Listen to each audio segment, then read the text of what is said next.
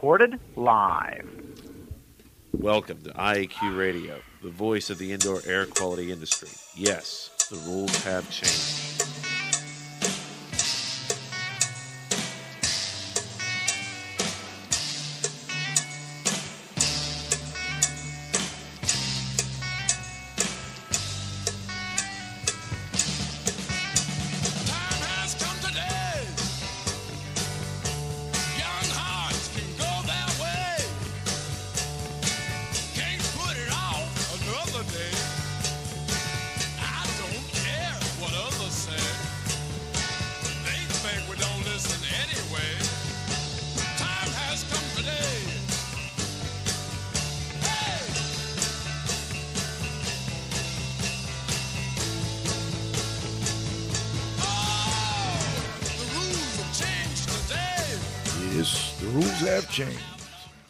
Good day wherever you're listening from, and welcome to Indoor Air Quality Radio, IAQ Radio, for Friday, January 6th, 2011.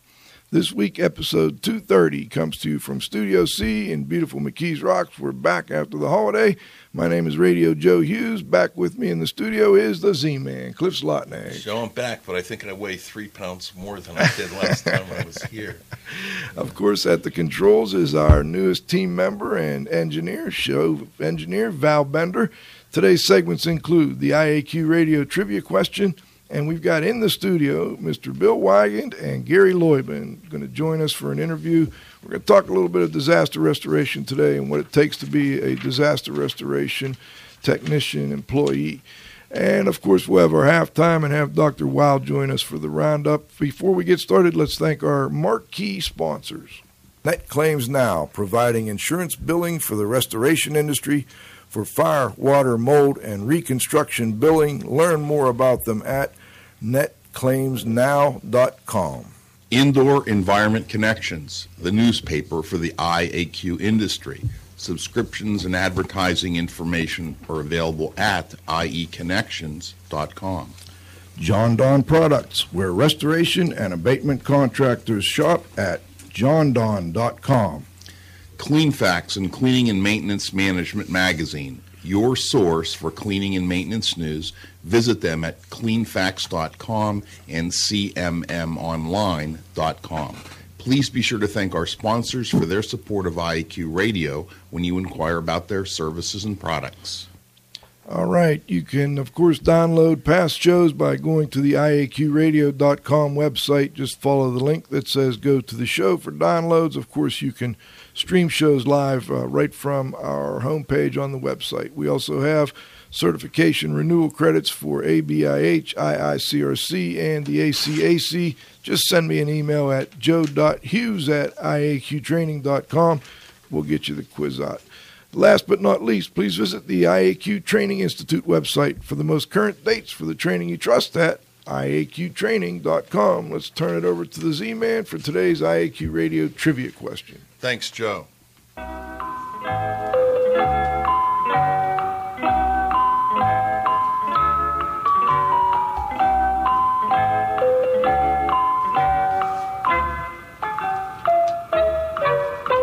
Win a cool prize by outcompeting fellow IEQ radio listeners and being the first person to correctly answer the IEQ radio trivia question each week. Submitting your answer is very easy. Email it to czlotnick at cs.com, or if you're listening to the show live via your computer, text in your answer. Two listeners, John Lapotier, MicroShield Environmental Services in Winter Springs, Florida, and Annie Krasowski of Concast Metal Products, Mars, PA, correctly identified Alice Hamilton, MD, as the first American physician to devote her life to the practice of industrial medicine.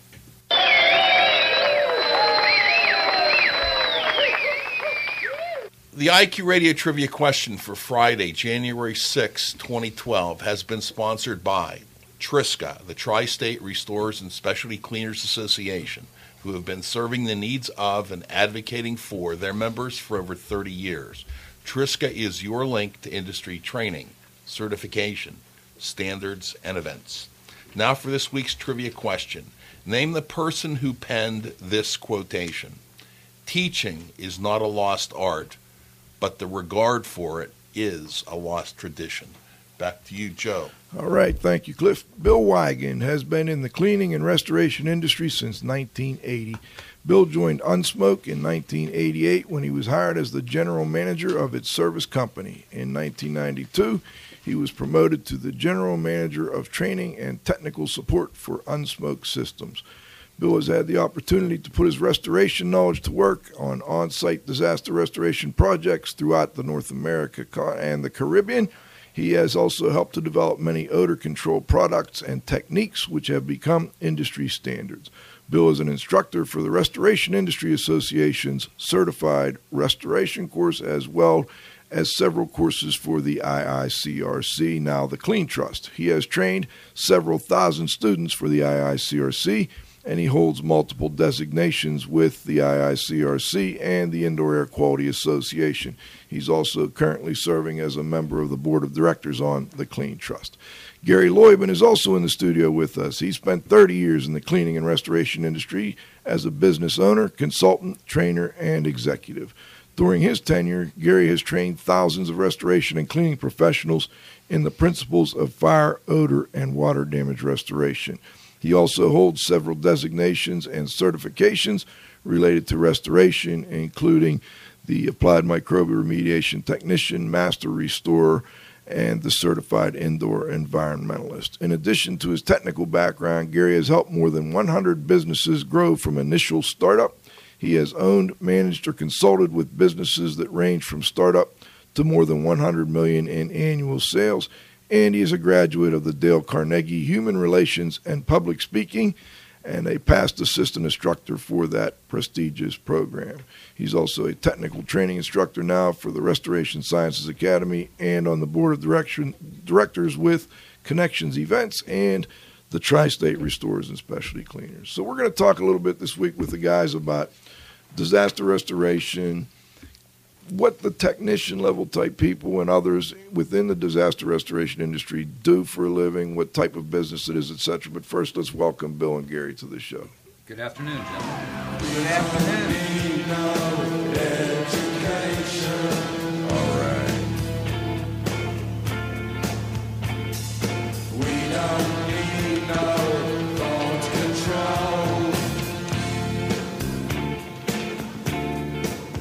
All right, we're going to start off with the Z Man taking over the questions here. Thanks, Joe. Well, guys, is restoration a male only profession? I wouldn't say, Cliff, it's a male only profession. I think it's uh, been predominantly, historically, a, a male profession. But uh, today's world, we're seeing more and more females get into the profession, which I think is a great thing for relationships between you know companies and and their uh, their customers. At what level are they getting in? Are they getting in at ground level, or are they getting in at you know owners of management? I would say, Cliff, that you're seeing people get in at both. You're seeing you're seeing a lot of women that are taking the position of, of starting up companies and working with companies. Some people that have worked for other companies that have started their own companies uh, because they saw a, a real uh, benefit and uh, being a meticulous industry and a meticulous business that it is, uh, women seem to do very, very well at it. Bill, maybe you could tell us what, what kind of jobs are available, and if you wouldn't mind adding, you know, obviously we're in a tough time job, you know, wise in the uh, economy here. How are things going in the disaster restoration world?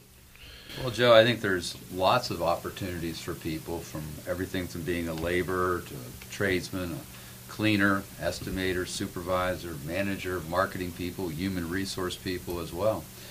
And I always ask my students, you know, in class, what uh, if if their company could find the right person at the right price today, could they create an opening even if they didn't have one? And almost um, uniformly, the, the people say that they would create an opening. So I think there's a there's an opportunity for, for good people, for trained people perhaps to get into the restoration industry at any time. You know, I think one other thing, Joe, that, that I think we should add is that, you know, in, in indoor air quality, it may be a matter of choice whether or not the building owner or manager, you you know, fixes a problem that's in the building. You know, in the disaster side of the business, you oftentimes really don't have a choice. You know, if you if your building suffers uh, a peril, fire, water damage, uh, windstorm, hail, you really need to you really need to do something. So I think in some ways, the disaster restoration business is less um, affected by the economy than other businesses might be, such as remodeling or new home construction. Well, maybe you guys could help me with this then. Is that will people that come into this business will they have full time work? Because it seems like you know you've got people coming in, and I, you've got water damage jobs, fire jobs, etc. Are these typically full time jobs? Typically, they are full-time jobs, Joe. I, I think that you're going to have situations depending upon the location of the country or the part of North America or around the world that people are from. You know, certain markets are going to be better than other markets at certain times. Uh, a lot has to do with, with, with the volume of business and the marketing that's done within an individual company as to as to the needs. Yeah, could you guys comment on the transferability of, of the skills? You know, we're from Pittsburgh, Pennsylvania, and if we learned disaster restoration work here, um, you know, would, would those skills and techniques be applicable in California or in Canada or in Europe or Mid East or whatever? That's a great question, Cliff. Uh, certainly, water is water, and fire damage is fire damage, but buildings do vary, and and weather conditions vary. So some of the techniques that we might use in the northern part of uh, North America may be slightly different than South America, but the skills are certainly transferable. Are they doing this all? Is this strictly an American or North American business, or is it more universal? No, I, I, it's, it's certainly worldwide. Uh, certainly, our, our, friends in Europe, uh, England, and, and, Europe are, uh, in many ways, at least as advanced as we are. Uh, we we have uh, companies in Australia, New Zealand, Japan, so it is a worldwide business. Are there what are the typical like prerequisites to do this kind of work? I mean, what do you what do you have to be? Physically fit? Do you have to have certain education level? Uh, maybe Gary, you could expand on that a little bit. I think I, I think being in good physical condition is uh, is a plus. Uh, I think that there's a lot of labor intense work where where somebody being in good physical condition is important.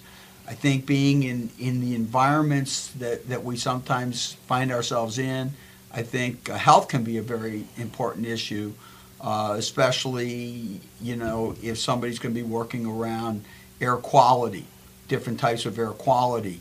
Uh, somebody has asthma and they and, and they may be there are things that they can wear or protect themselves from in working with those environments, but do they want to and do they want to go to that extent to do that?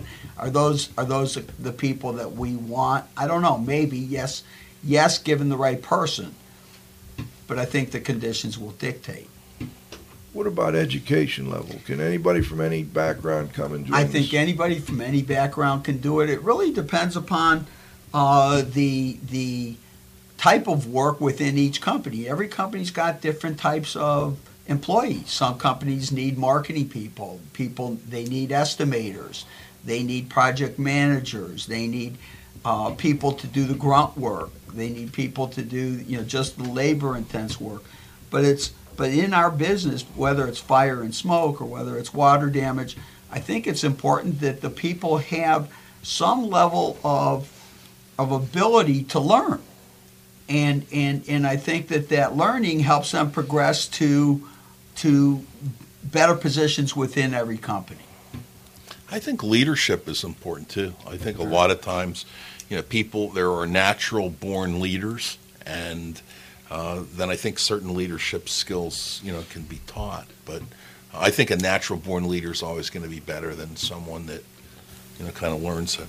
I would think I would think desire and, and dependability and honesty. Uh, one of the things that we don't think about um, probably enough is we're asking people to allow us the opportunity to go into their buildings and have access to everything that they possess.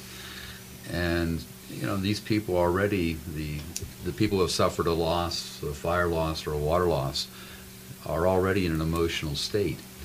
and you know, I would I would ask you know, our listeners how how often would you let somebody that you've just met, maybe met for 10 or 15 minutes, um, allow them access to your home and, and, and everything that you have in your home and, and your possessions or even in a business. So I think honesty and dependability and desire are, are three attributes that we really need to look at. It sounds like a a good uh, field for somebody maybe with a military background. Have you seen people actually reaching out and trying to um, you know, hire our veterans? I would say that military people do exceptionally well in our business.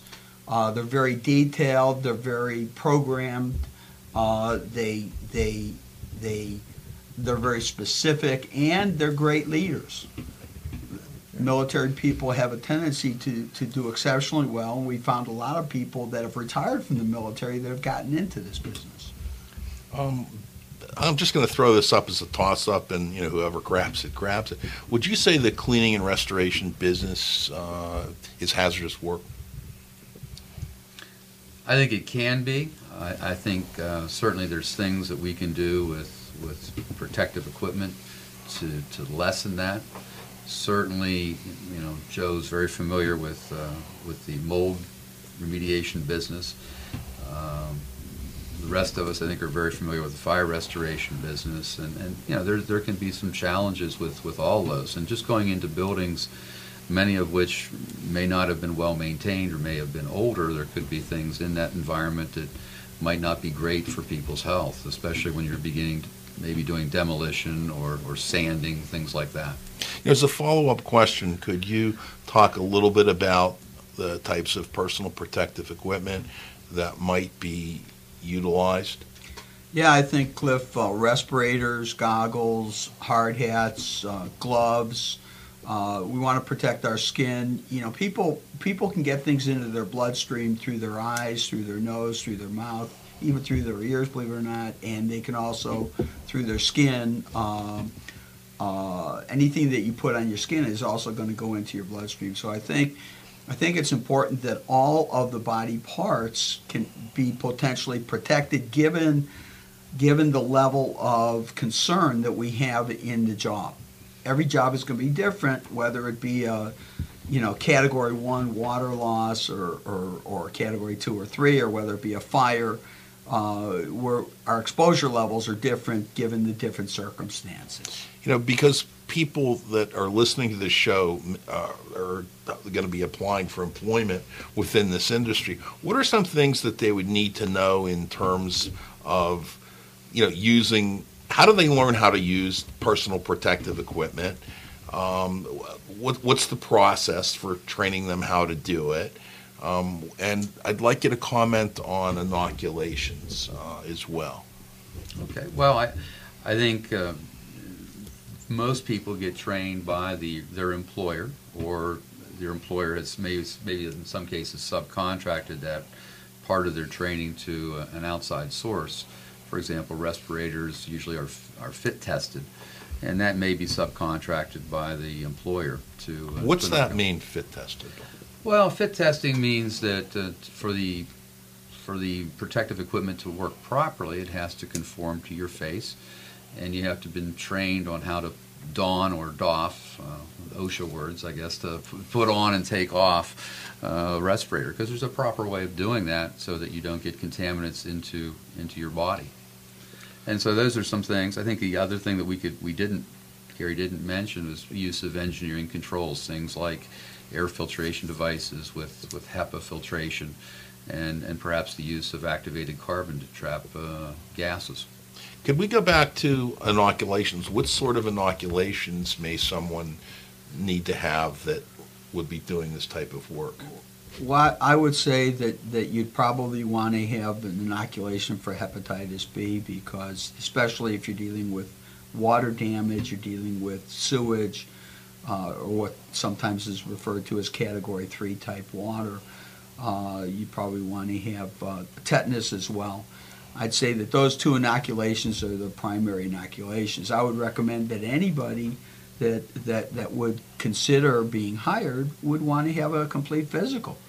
And and let the let their family physician know, uh, professional health healthcare person know that that uh, they're going to be doing this type of work, and and are they physically fit, and is there anything that they should look out for, uh, or or concern themselves about for their for themselves. And even getting back to the respirator, I think a physical is important because it does, to some degree, restrict your breathing.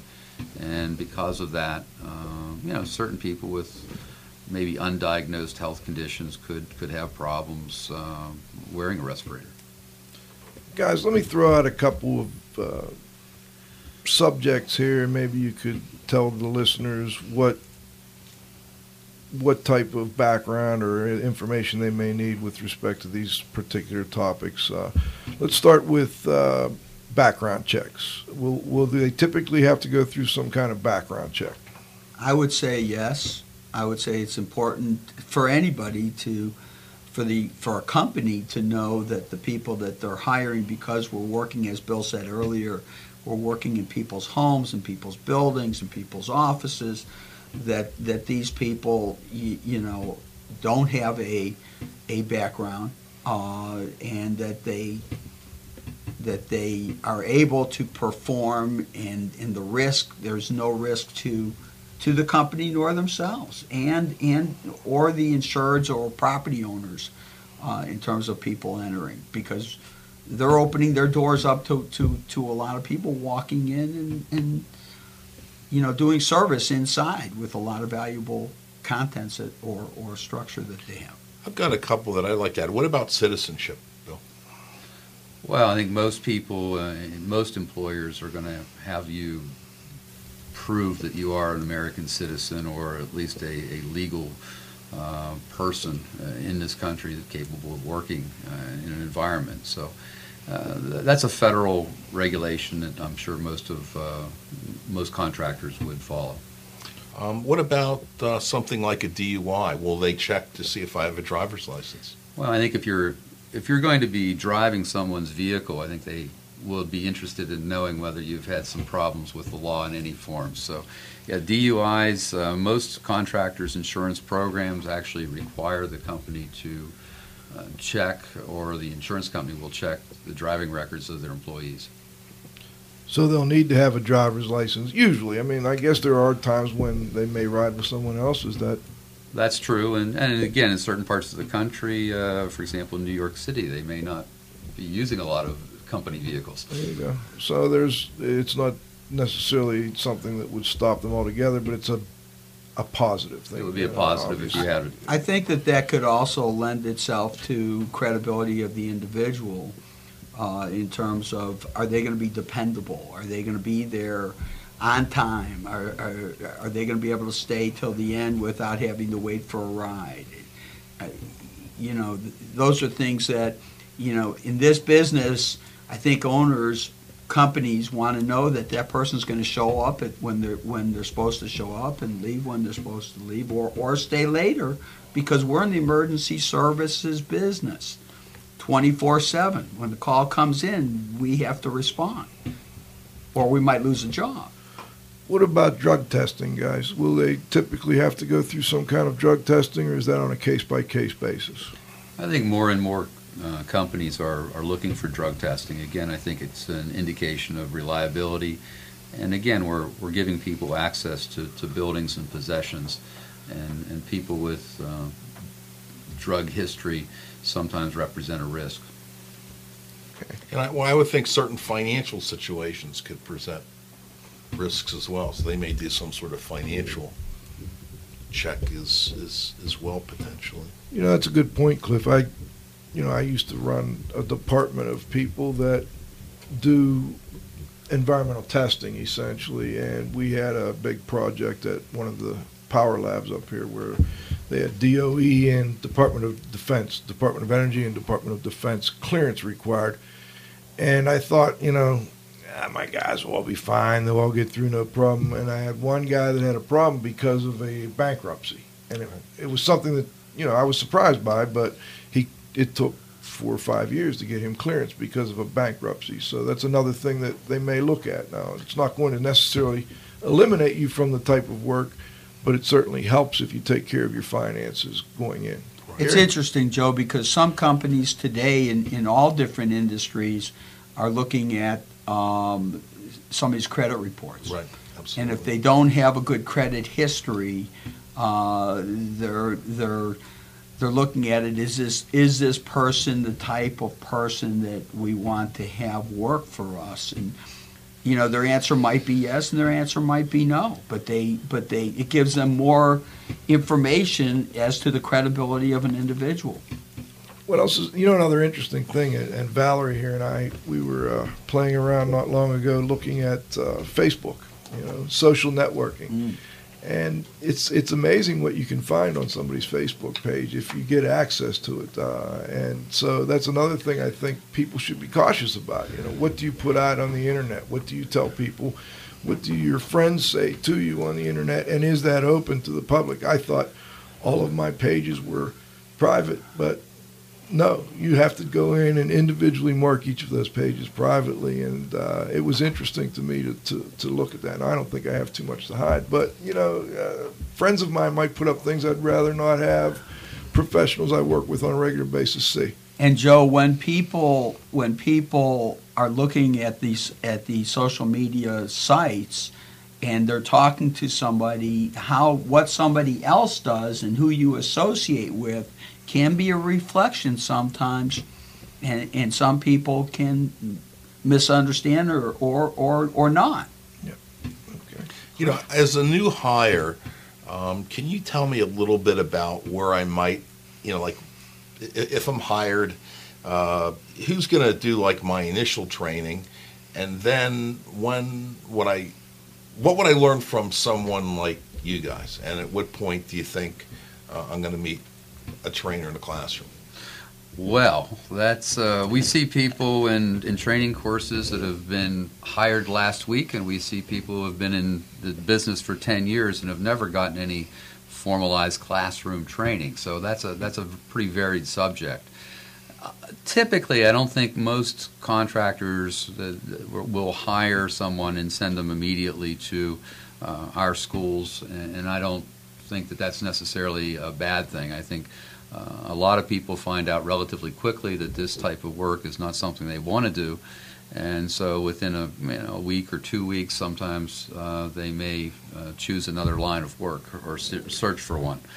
Um, is that And and I would agree with you, Bill. Uh, in in addition to that, I've actually had people looking at getting into this industry that have gone through the class to see uh, if if this business, if this type of work was for them. And I've had people after one or two days say, you know, I really appreciate the money I spent here because I realize now that this isn't the kind of work that I that I truly want to do. And I've had other people say, you know what, this is just what I'm looking for. So you get it both ways. I I've seen people do it from day one, as you said, and I've seen people do it down the road. I think most companies or a lot of companies like to get some get the people out in the field a little bit, get them feeling what they're going to be doing a little bit, and and once they realize that that person is serious about staying with them, then sending them through some professional training like you and I teach. Well, and I, I think our, our training is an investment, and certainly uh, businesses like to have a return on their investment. And if someone's going to leave within a, a week or a month, it doesn't make a whole lot of sense for them to make the investment in time and, and talents and money to, to go ahead and have that training performed. I, I think that brings up another point, Cliff and Joe, uh, that Bill mentioned, and, and that is when a company brings on a, a new hire, that new hire is an investment in themselves. And, and I think, Cliff, you and I have talked in the past that that it's not just a thousand or five hundred or, or, or two thousand dollars.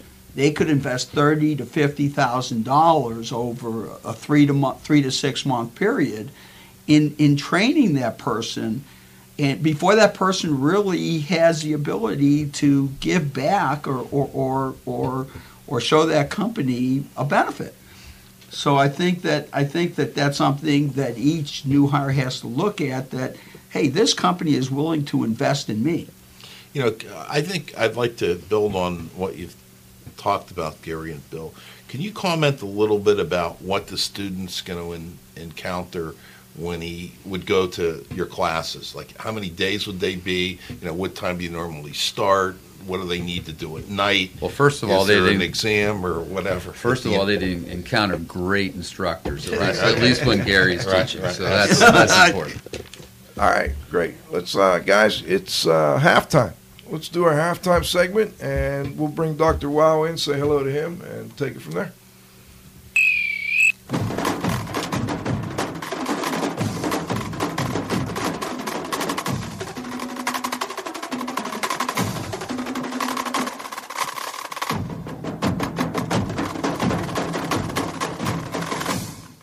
Our association sponsors are the National Air Duct Cleaners Association. NADCA is the leading authority for information on HVAC inspection, cleaning, and restoration. Visit NADCA at www.nadca.com. The Indoor Air Quality Association, a nonprofit multidisciplinary organization dedicated to promoting the exchange of indoor environmental information through education and research. Visit them at iaqa.org. And thanks to our advertisers, Grey Wolf Sensing Solutions, who use advanced sensor software technology and embedded computers to provide superior environmental test instrumentation. Visit them at wolfsense.com. Legends Environmental Insurance Services, the experts in insurance for environmental and consultants and contractors for over 20 years. Learn about them at legends-enviro.com. And of course, our marquee sponsors, Indoor Environment Connections, the newspaper for the IAQ industry, subscriptions and advertising information available at ieconnections.com. Jon-Don Products, where restoration and abatement contractors shop. Visit them at jondon, J-O-N-D-O-N dot com. And of course, Cleanfax and Cleaning and Maintenance Management Magazine, your source for cleaning and maintenance news. Visit them at cleanfax with an X dot com and dot And com. Please be sure to thank our sponsors for their support of IAQ Radio when you inquire about their products and services. All right, we're back. Let's see if we've got our technical director, Dr. Dietrich. Wow. There we go. Hello, Dieter. Do we have I'm you on here. the line? All right, Dieter. I we can't tell. Can you? Did you hear that? That uh, buzzing sound that came through our headphones, or was that not on the radio? No, I didn't hear any of that. Wow. Okay. We um, we needed um, hearing protection here, dude. Our heads Oh, were about ready to blow up. I mean, It, it, uh, uh, I'm on a speakerphone, and the speakerphone sounds good. There's no question about that. okay. Well, we'll edit out whatever. The scary thing is, I just saw Val get gray hair. when I was talking.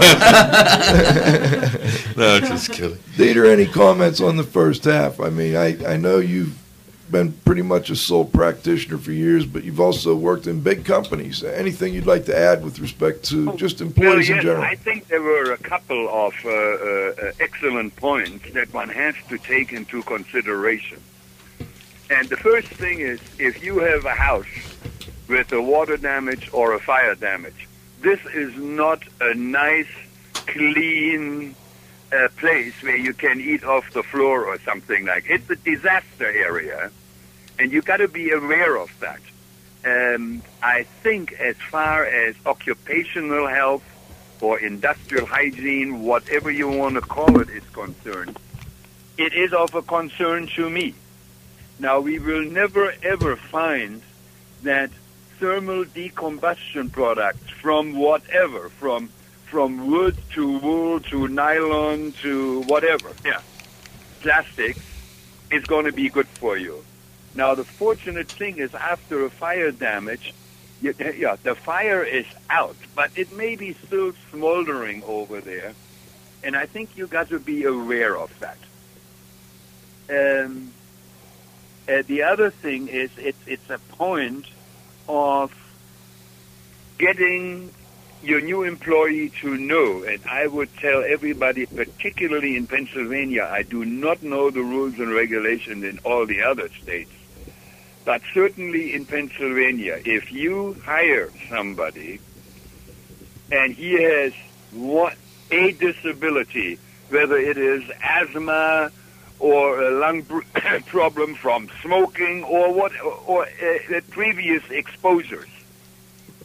If you hire the guy and he says, "Hey, I got that disease, whatever the disease may be, while I was working over here," you are stuck with him. Hmm. And that to me is not fair. I'm not saying that I want to screw anybody, but I want to have it done fairly. So therefore, if I were to, if I had a company, and it doesn't, you know, I worked for the Bayer Chemical Corporation. Of course, we had physicals, and we knew what the people were there and what their breathing uh, performance was, and and and and and. But we got to keep, we got to keep that in mind. If somebody comes who has already disease, he doesn't tell you, and a half a year later said, I got that over here, you're stuck with him. Uh, whether this is right or wrong, that is not my business to do that. There is a judge who can make a decision, but those are the rules and regs in Pennsylvania. Uh, what is the other thing? Um, we brought up Facebook. Now, why would anybody why would anybody go on Facebook? People ask it. Either you are not on Facebook. I said, am I going to give it to the world how old I am, how tall I am, what my hobbies are, what my what what what flavor of beer I drink or wine, or what I'm eating? That's nobody's business. You don't drink beer, do you, Dieter? But you, you know the the, the, funny, the funny thing, Dieter, is, is is I don't do the Facebook thing, and you don't do the Facebook thing, but we've both done things when we were young and stupid, and I think what happens is this Facebook is the, the thing that young and stupid kids do now. You know. well, I remember I got married when I was young and foolish, but yeah, there are a couple of us have been there, done that, right? yeah. Anyway, congratulations to Andy again. I will be seeing him in two weeks. And I don't give him the answers mainly because I don't know the, The question. Well, you don't know the question, right? I understand. You're you're remote. And uh, it was mentioned, I mean, from the last trivia question, if anybody, if anybody is interested in the history of occupational health slash industrial hygiene, go and buy yourself a paperback. It's called by, it's written by Alice Hamilton, MD, and it's called Exploring the Dangerous Trades. I gave my copy to Joe, and I told him, give it to anybody else who is interested. I don't need it back. I have another copy here anyway. Excellent point, It's Dieter. And absolutely fascinating what that woman did. tremendous, tremendous book. And anybody Oh, who's uh, thinking about getting into this industry, I would highly recommend that you get a copy of it. and it. required reading when I went to school. Well, you bring up a good point, fortunately, I did read it, and I was fascinated with this woman. Unfortunately, I never ever met her. She lived to the tender age of a hundred and one, I think, after exploring the dangerous trades. Amazing. No, and you- uh, but I I met two people who had met her, Henry Smith and um oh my God, uh, uh, uh, the, the father of industrial hygiene over here. Uh, uh, I have a book of his right over here. Um, there it is. Dieter, you bring up a great point, though, that people, you know, who are listening, we're, we're doing this program for new employees. You can learn a whole lot about this industry and about biology and microbiology and PPE and uh, engineering controls from on the internet nowadays, and it's so much easier than it's ever been. And I really, you know, encourage people to go out and, and explore these things. You know, don't just explore You know- the dangerous trades. You know, Joe, I couldn't agree with you more. You know, I'm a teacher, and I know where I am today. I don't know exactly where uh, to go tomorrow if I were a young employee yeah, in a company, but I would like to know where I'm coming from. And if you don't know the history, and the, uh, you, you become a better person if you realize what other people had to achieve to become famous and publish books and papers and so on. I find it fascinating. Uh, I, I I just rebought. I gave it to a friend of mine, and I bought a new copy of it. It's called Gods, Graves and Scholars. It's the history of archaeology, which interests me very much. But yeah, if you are in this business, I think it behooves you to know where you are coming from and where the people, like our guests today, where did they learn it? Did they make mistakes? Of course they made mistakes. Everybody makes mistakes. And a mistake is good if you learn from it. If you repeat the mistake, you're stupid. Well, you bring up a good point, Dieter. I think it will give them a lot more respect too for the people that have hired them. I mean, you've got some would- really fascinating people that own these companies. People with very I, little. I agree with you 100% there, Joe. Yes. Yep. I mean, you've got some really fascinating people. Gary, you want to add something? Yes, and, and that brings up a very interesting point. I had a gentleman in Texas uh, that that came through my class in Texas, and he he went through the fire class, he went through the water class, he then went to uh, the insurance adjusters class uh, to learn to learn about uh, adjusting. He then went to uh, estimating class uh, through Xactimate to learn the Xactimate before he even went to companies. And then he was going to offer his service to companies because because he he was he was basically laid off as a manager of a of, of a shipping and warehousing company. Mm-hmm. And and so he went and he took all and he invested himself into the classes, went and took all these classes.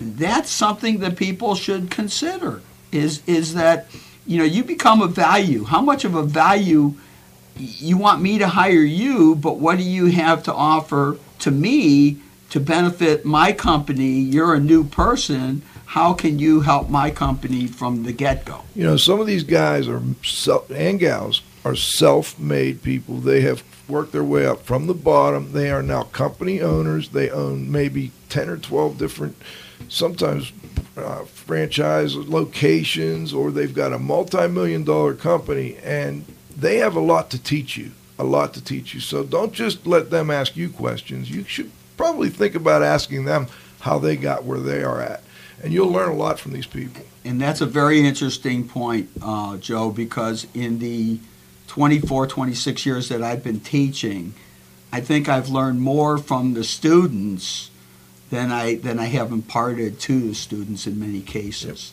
It's, it's a fascinating group of people you're getting involved I, with here. I think an excellent, excellent point. And Joe and I go that every class we teach, like a three-day course, on day one, everybody is quiet, and I said, "Hey, uh, I'm in the business. I can't tell the competition what I am doing." And you know, after the first day, all of a sudden, you know, the, the guys you know, in class they notice what the other guy knows and what his questions are, and all of a sudden they're starting to talk to each other.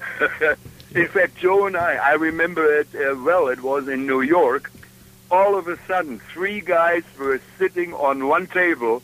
And I said, I have been looking for people like this for the last two years, and here they are. They formed a company. Yep. After our Yeah, they have to learn people new to this I, business. I, uh, this is this is the, the beauty, and I said it a thousand times. I learn every time when I talk to and listen to somebody. That's right. And Every time, keep your eyes open, and like I said, they are not there to screw you. And once you know that that uh, uh, you have a, a professional discussion, all of a sudden it's clicking. I said, "My God, I never thought of that." He told me he's using that equipment. I never knew about it, and I'm going to take a look at that. I, Joe and I have stories for the next three hours of exactly what I'm talking about. well, people have to learn to ask questions and to to be interested. I mean, I, I sometimes it doesn't naturally happen. You don't naturally have an interest in what that employer's background was and how he got to where he is. But if you think about it, they will be the person you can learn the most from. Cliff? Okay, what I'm going to do is take control. It, it. no, no, at this particular point because it's me, the retired instructor. Okay, and then I have four other instructors that are here. So you- you're all active, you're all teaching, and what I want this, what I want the people listening to know about is I want to talk a little bit about these class days. You know, what happens when, when someone comes to this class? Is it is it all classroom? Is it all hands on? Is is it a blend? How many hours is, is there homework? Is there a test? Do they study individually? Do they you know how do they get special attention? Uh, you know, let, let's just go through these things because I think they want to know. Start with Gary. What, what, what we generally do, what I generally do in, in every class is I start out by having each person introduce themselves and go around the room. Uh, and their background and what they do and what they came for.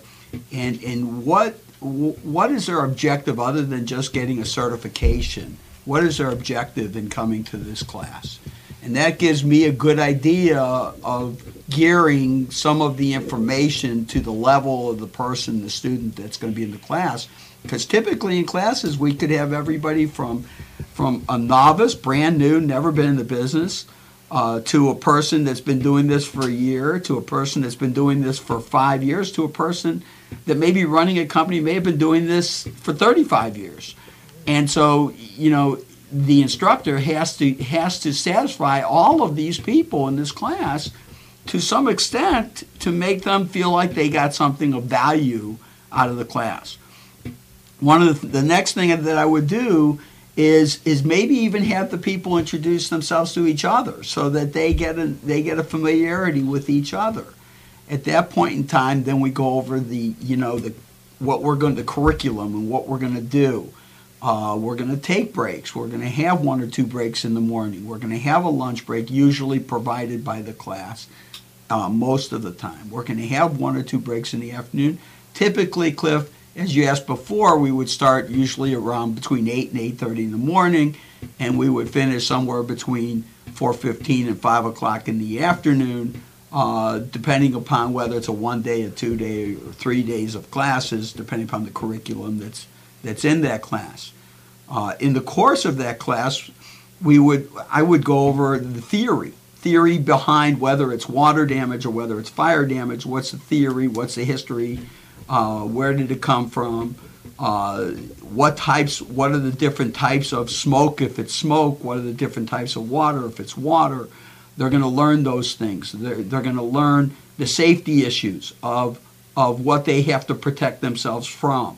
Uh, they're going to learn uh, in terms of the odors and how do we take care of the odors and what are some what are the environmental controls as Bill talked about earlier that we can use in order to in order to protect. Then we would go into uh, deodorization. We would go into structural cleaning. Then we would go into contents cleaning. In, in fire and in water damage, we would go into the processes of, of extraction, the actual extraction processes, the different types of water that you have, and, and, and take them all the way through to the end to where, to where they're setting up equipment and they're doing testing. When you're talking about all these things, Gary, how do they learn this? I mean, are you lecturing them? Are you showing them slides? Are you showing them videos? I mean, I mean, uh, how how do, how is this accomplished?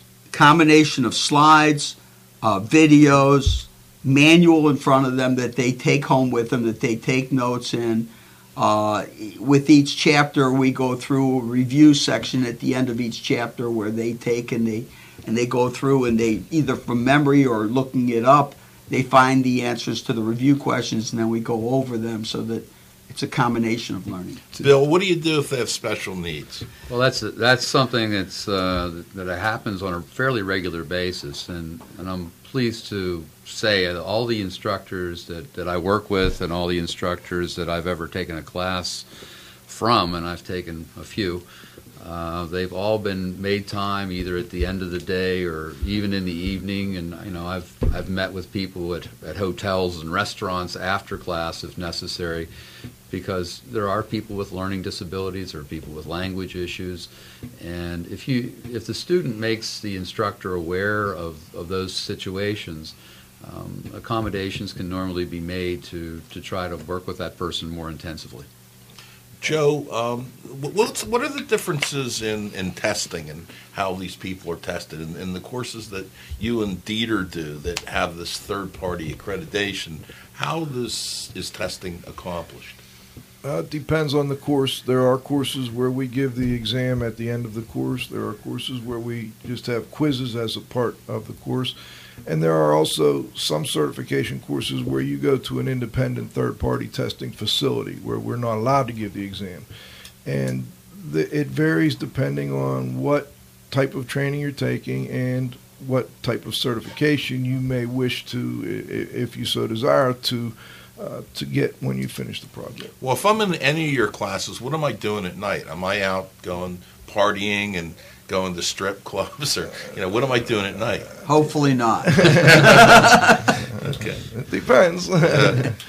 um, it depends on, on the person. Now we've got, like Gary, Gary was saying, we get people that are brand new up to people that have been in the business 25, 30 years, and and those guys oftentimes will be out having a little bit of fun. But then again, you'll find they're the ones that will actually go back and read and review the course manual. And I think you bring up a great point in that you get a course manual, you don't get a chance to read that course manual while you're sitting there taking the class. And and the whole idea of the course manual is it, it it's a guide for the class, but it's also something you can go back to in the evening or later and read in more detail about what the instructor was discussing. That You know, day. would you say that they need to do 15 minutes homework a night, or four hours, or, or what do you think it is? Some of that depends upon the course and certainly the person, but, you know, I would think probably one to two hours in the evening would be a kind of a good rule of thumb. Joe, would you agree? I agree. I've had some people take two to three hours in the evening, Yeah. depending upon the individuals.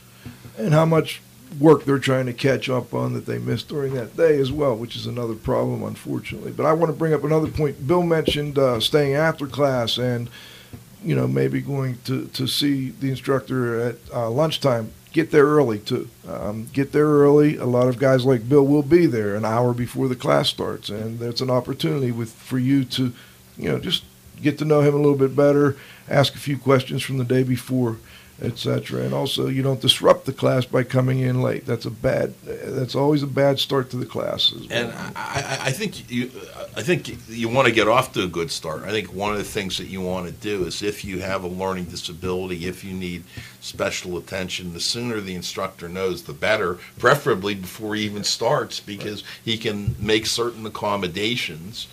Uh, you not know, a- to assist you from the very beginning. It's much easier to get off to a good start than it is to uh, play catch Yeah, if you're if you're registering for a class and you know that you have a problem or you're concerned about something in particular, it's good to let the people know who take the registration. You know, I know all you guys take training seriously. I mean, is any part of the the, the training fun? I wouldn't be doing this if it wasn't fun, Cliff, Okay. I think it's quite honestly. I think the thing that makes uh, makes it great for an instructor is is when you see that proverbial light bulb go off over someone's head and they get a concept or they, they look at something differently than they had before the class and I think that's what keeps it fresh for me. A few months ago, I had an, I had an insurance. It, it- it was a re-inspector for an insurance company up in Canada in my class, and he had already taken some online courses that his company provides that we actually have something to do with. And and he came up to me afterwards and he said, Gary, he said, I am I am so glad that I came to this. I didn't realize how how how much how many things I did not know that you helped clarify and help brought to the forefront uh, for me, and it just is going to make me better at what I do. and I, I, my favorite part is the hands-on. When you actually get out there and you you build things, you dry things, you clean things, you do what you can. We we don't always get that opportunity. It depends on where you're at and what you're doing, but the more hands-on, the better. And that's when a lot of times, you know, different people learn different ways. Some people need to touch things. Some people need to hear things. Some people need to read things. Some people, you know, need to see things. And um, different learners learn different ways. So the more of that you can pull into your class, the better. Dieter, I just wanted to make sure because we're running a little low on time. I wanted to make sure if you had any final comments, we got a chance to say hello.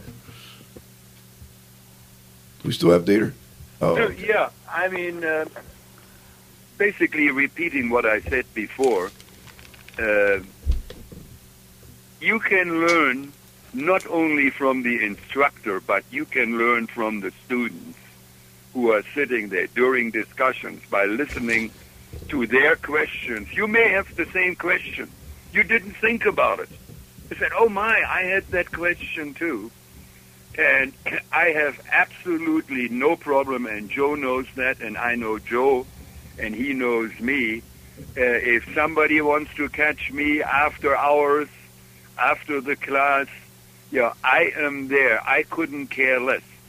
I uh, in one of the classes we had, I was teaching and showing the guys and girls uh, how to calibrate pumps and equipment. We had in round numbers 20 students. Unfortunately, only three stayed over, and those were the ones who really didn't need it. uh, but it is there. You can learn from them, and yeah, there, there is more to it than just paying your $500 or whatever it is and sit there. Keep your eyes and ears open. And yes, unfortunately, I know a couple of guys, uh, they don't get out as often as Joe and I do, and they get out once every two years. And I said, my God, I'm on an expense report right, uh, on an expense account right now tonight my buddy and I are going to get drunk. And unfortunately, they come drunk in the next morning into the class. Needless to say, they sit in the last row and start snoring. Uh, that's obviously not the idea. But there is nothing you can do about that. It happened. It happened many times, and Joe knows it, and I know it. I'm sure you guys know it also. it's unfortunate. Um, uh, they're wasting their time and money rather than saying, hey, let's try to get something, let's keep our eyes and ears open and we can pick up this and that and that and the other. Even talking about equipment, some guy said, hey, I didn't even know that existed. Right. I've never seen that. Oh, said, we are using that for years. Yeah, the ABC company is better than the XYZ company. And uh, so uh, uh, that that is part of the learning process when you go to a course, and hopefully it is a two or three day course, then the ice is broken and you're opening up and you see that other people know a lot about your field also and you can discuss it. I certainly, I, that you can never ever duplicate on the computer. That's right. That's Dave. impossible. That's right. Now another thing on the hands-on guys and girls that go to these classes, jump in there and get dirty. Don't sit in the background make your mistakes in the class, not in the field. All right. Don't be afraid to look foolish or not be able to rip a piece of tape or you know put don't know how to plug in it or change a filter or whatever. Get in there and make those mistakes in the classroom. And learn from it. Take advantage of that opportunity. You'll only get it once, probably. So take it. I think it's a wonderful tip. And what I was going to do is go to Bill and Gary and Dieter as well. Can each of you, uh, you know, jump in and, and give a tip? Uh, to students. Uh, I'll, give mine now. Uh, I think get involved with other students uh, and and network with them. Get their names, get their addresses, get their phone numbers.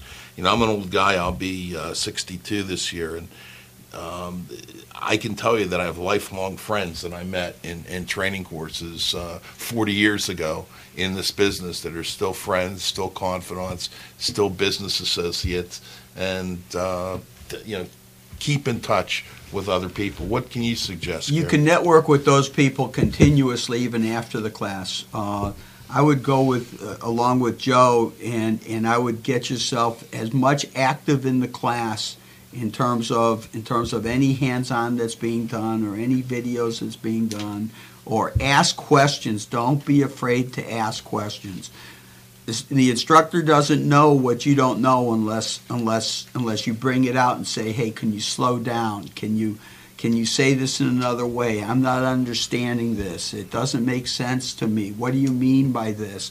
Because you know, sometimes sometimes we think that we're that we're getting across to people and and the person's just blown away. They they don't understand you know how we're how we're bringing it across or what it means or how it's interpreted because they've never been out in the field they've never done it yeah.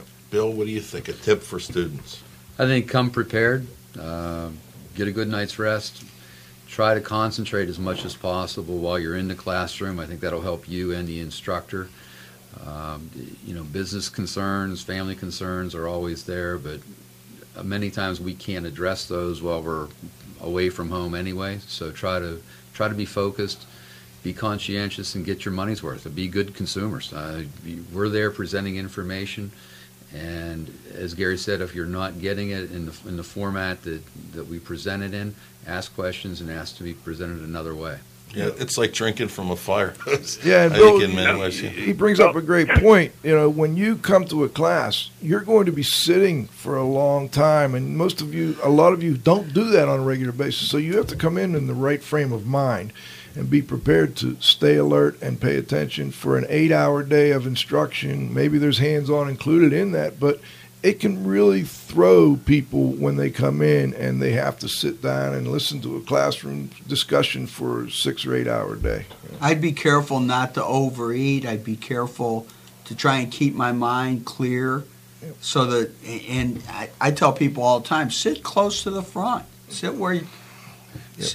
Don't sit with your with your best buddy. Sit with somebody else so that so that you can be focused on what you're doing there for the class. Great point. Abso- Absolutely, yes. And uh, you said it before. Yeah, I am still, or uh, uh, Cliff said it. I'm still good friends with many of my students, and Joe knows them. What just comes to mind right now is Nelson. I just talked to him yesterday, and and Lee. Lee sent me a Christmas card. Those are students of mine, and they call me and said, "Dieter, Dieter, Dieter, I have a question about carbon monoxide. Do you have five minutes?" I said, "Yeah, of course." There is no charge. I gladly talk to them. They said, I know you know that. I think I'm stuck. I just, I think I know what I'm doing, but I need a second opinion. And I said, that's fine. What is it? And uh, we solved the problem on carbon monoxide yesterday. So um, I have no problem with this. And I mean, I know Joe also gets questions continuously from former students that say, Joe, yeah, you mentioned that and that company or that and that uh, instrument and that and that, or Dieter had this or Dieter had that, and uh, we take care of it. I like doing it. I like. I'm not doing that for the money.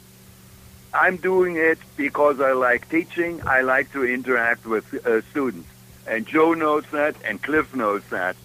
Yeah, I don't need to do these classes to make a living. I do it because I'm having fun and I like to interact in a life situation with students. I don't, yeah, I like the computer and I don't like the computer. There's a lot that this uh, thing is good for, but yeah, you give me a blackboard, a piece of chalk, and I am good and I can explain things very, very nicely. I have been doing it for 30 or 40 years. Yeah, 40 years. So, again, that is one of those things you get when you don't take an online course. I still maintain life is better than, yeah, the, the any any other way. Well, Dieter, thanks again as always for joining us. Uh, anybody else have any last comments? Because we're running over, guys. I got to get to the bank.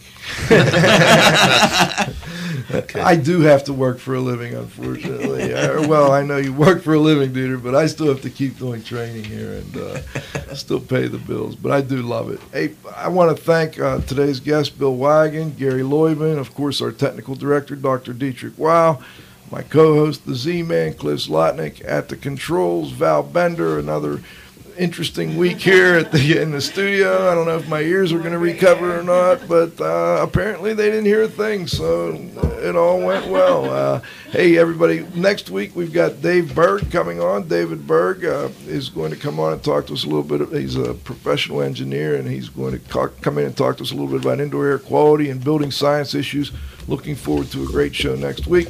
And of course, most importantly, thanks to all of you for joining us again this week and every week. Please come back next Friday at noon for the next episode of IAQ Radio.